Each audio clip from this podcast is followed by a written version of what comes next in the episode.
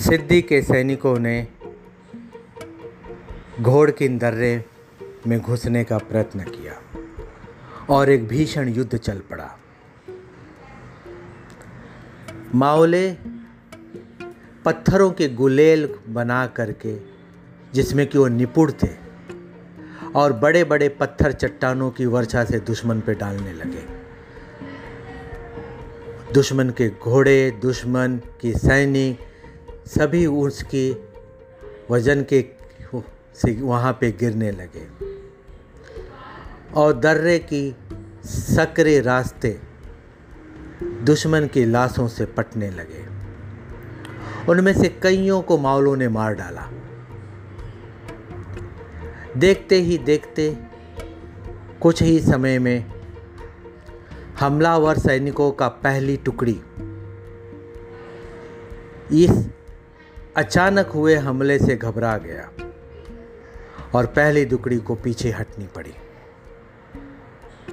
उनके पीछे हटते ही इस असमंजस में दूसरी टुकड़ी ने आगे बढ़ना शुरू किया। बाजी प्रभु ने फिर अपने सैनिकों से हमले को आग्रह किया। मराठा, सेना, युद्ध गर्जना हर हर महादेव से उसकी पहाड़ियाँ गुज उठी थी। बहादुर मावलों ने भयंकर हमले में दुश्मन सैनिकों को काट दिया। युद्ध के शोरगुल में उन्होंने अपने कप्तान को भी प्रोत्साहन देते हुए सुना। बाजी चिल्लाए जा रहे थे, शाबाश मेरे बहादुरों, शाबाश। आगे बढ़ो और हमला करो और दुश्मन को नष्ट करो। जब मावले ये सुनते उनका जोश और बढ़ जाता और हर हर महादेव की अगली गूंज से वो दुश्मन पे फिर प्रहार करते। देखते ही देखते दुश्मन सैनिकों का दूसरा जत्था भी हार गया। शिवाजी अब तक लगभग विशालगढ़ की तलहटी तक पहुँच गए थे, पर किला थोड़ा दूर था। धीरे धीरे जब शिवाजी विशालगढ़ की तलहटी में पहुँचे, तब उन्हें पता चला कि दुश्मन की एक टुकड़ी पहले से ही विशालगढ़ को घेर कर रखी है। शिवाजी दुश्मनों के सैनिकों से लड़ते हुए, उनके घेरे को तोड़ते हुए अपनी सुरक्षा के अंतिम चरण पर पहुँच गए और देखते ही देखते किले के मराठों ने शिवाजी को किले के अंदर सुरक्षित ले लिया और शिवाजी सुरक्षित हो गए। इस बीच दर्रे में लड़ाई बेरोक टोक जारी रही। अपने पहले दो टुकड़ियों के हमलों की हार से क्रोधित सिद्धित मसौद ने बाजी प्रभु और उसके बहादुर लोगों के खिलाफ तीसरी सैनिकों की तीसरी टुकड़ी को जोड़ा और उन पर आक्रमण करने के लिए भेज दिया। इस तीसरी टुकड़ी ने सैनिकों पर हमला कर दिया और उस छोटे से दर्रे में, टेढ़े मेढ़े रास्ते में, रास्ता दर्रे से रास्ता निकालने के लिए लाशों के ढेर बीतते जा रहे थे। मावले घायल हो रहे थे, पर घायल होते हुए भी वो लड़ रहे थे।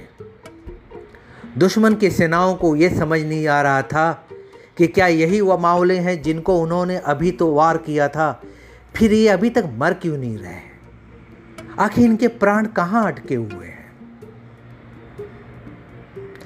सभी तरह से घिरे और घायल होने के बावजूद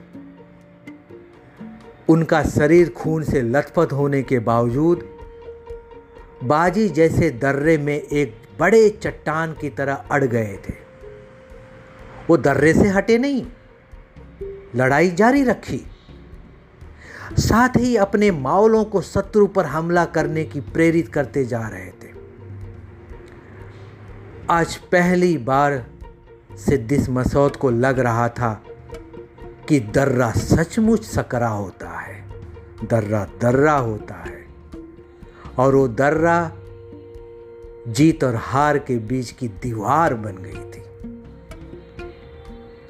हमले से भयभीत होकर आखिर फिर से दुश्मन को पीछे हटना पड़ा। बाजी बुरी तरह से घायल हो गए थे।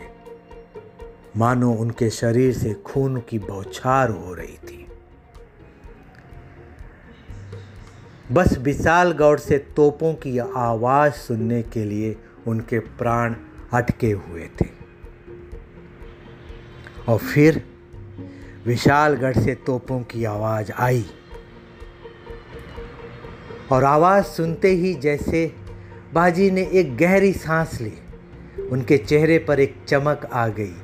खून की लालिमा से होली में रंगे हुए बाजी ने कहा, महाराज विशालगढ़ पहुँच गए हैं। मैंने अपना शब्द निभाया, मैंने अपना कर्तव्य निभाया, अब मैं चैन से मर सकता हूँ। इतना कहते हुए बाजी ने इस ऐतिहासिक युद्ध के मैदान में अंतिम सांस ली। जब शिवाजी ने विशालगढ़ पर यह समाचार सुना तो उन्हें बहुत दुख हुआ। उन्होंने कहा, बाजी प्रभु देश पांडे ने स्वराज्य के उद्देश्य से युद्ध के मैदान में अपना जीवन लगा दिया। बंडलों ने एक महान लड़ाई लड़ी। तो दोस्तों, बाजी प्रभु जैसे बहादुर देशभक्तों के कारण ही स्वराज्य की जीत हुई थी। बाजी प्रभु के रक्त ने घोड़ किंद को स्वराज्य में पवित्र बना दिया, पावन बना दिया। और इसीलिए घोड़ किंड पावन खिंड के रूप में इतिहास में अमर हो गया। जिस तरह हल्दी घाटी की घाटी में महाराणा प्रताप ने अकबर की सेनाओं से मुकाबला लिया था और दिखाया था कि देश के लिए लड़ना सिर्फ़ शरीर से नहीं होता है जब तक कि शरीर में एक एक खून का कतरा होता है, तब तक होता है। उसी तरह से हम बहादुर बाजी प्रभु और उनके बहादुर लोगों को आज भी जब पावन खिंड जाते हैं तो वो दिन याद करके शरीर रोमांचित हो जाता है और मन बार बार श्रद्धांजलि देता है। धन है रे ये पावन भूमि, जहाँ पे शिवाजी ने जन्म लिया जहाँ पे बाजी प्रभु ने जन्म लिया। धन्यवाद।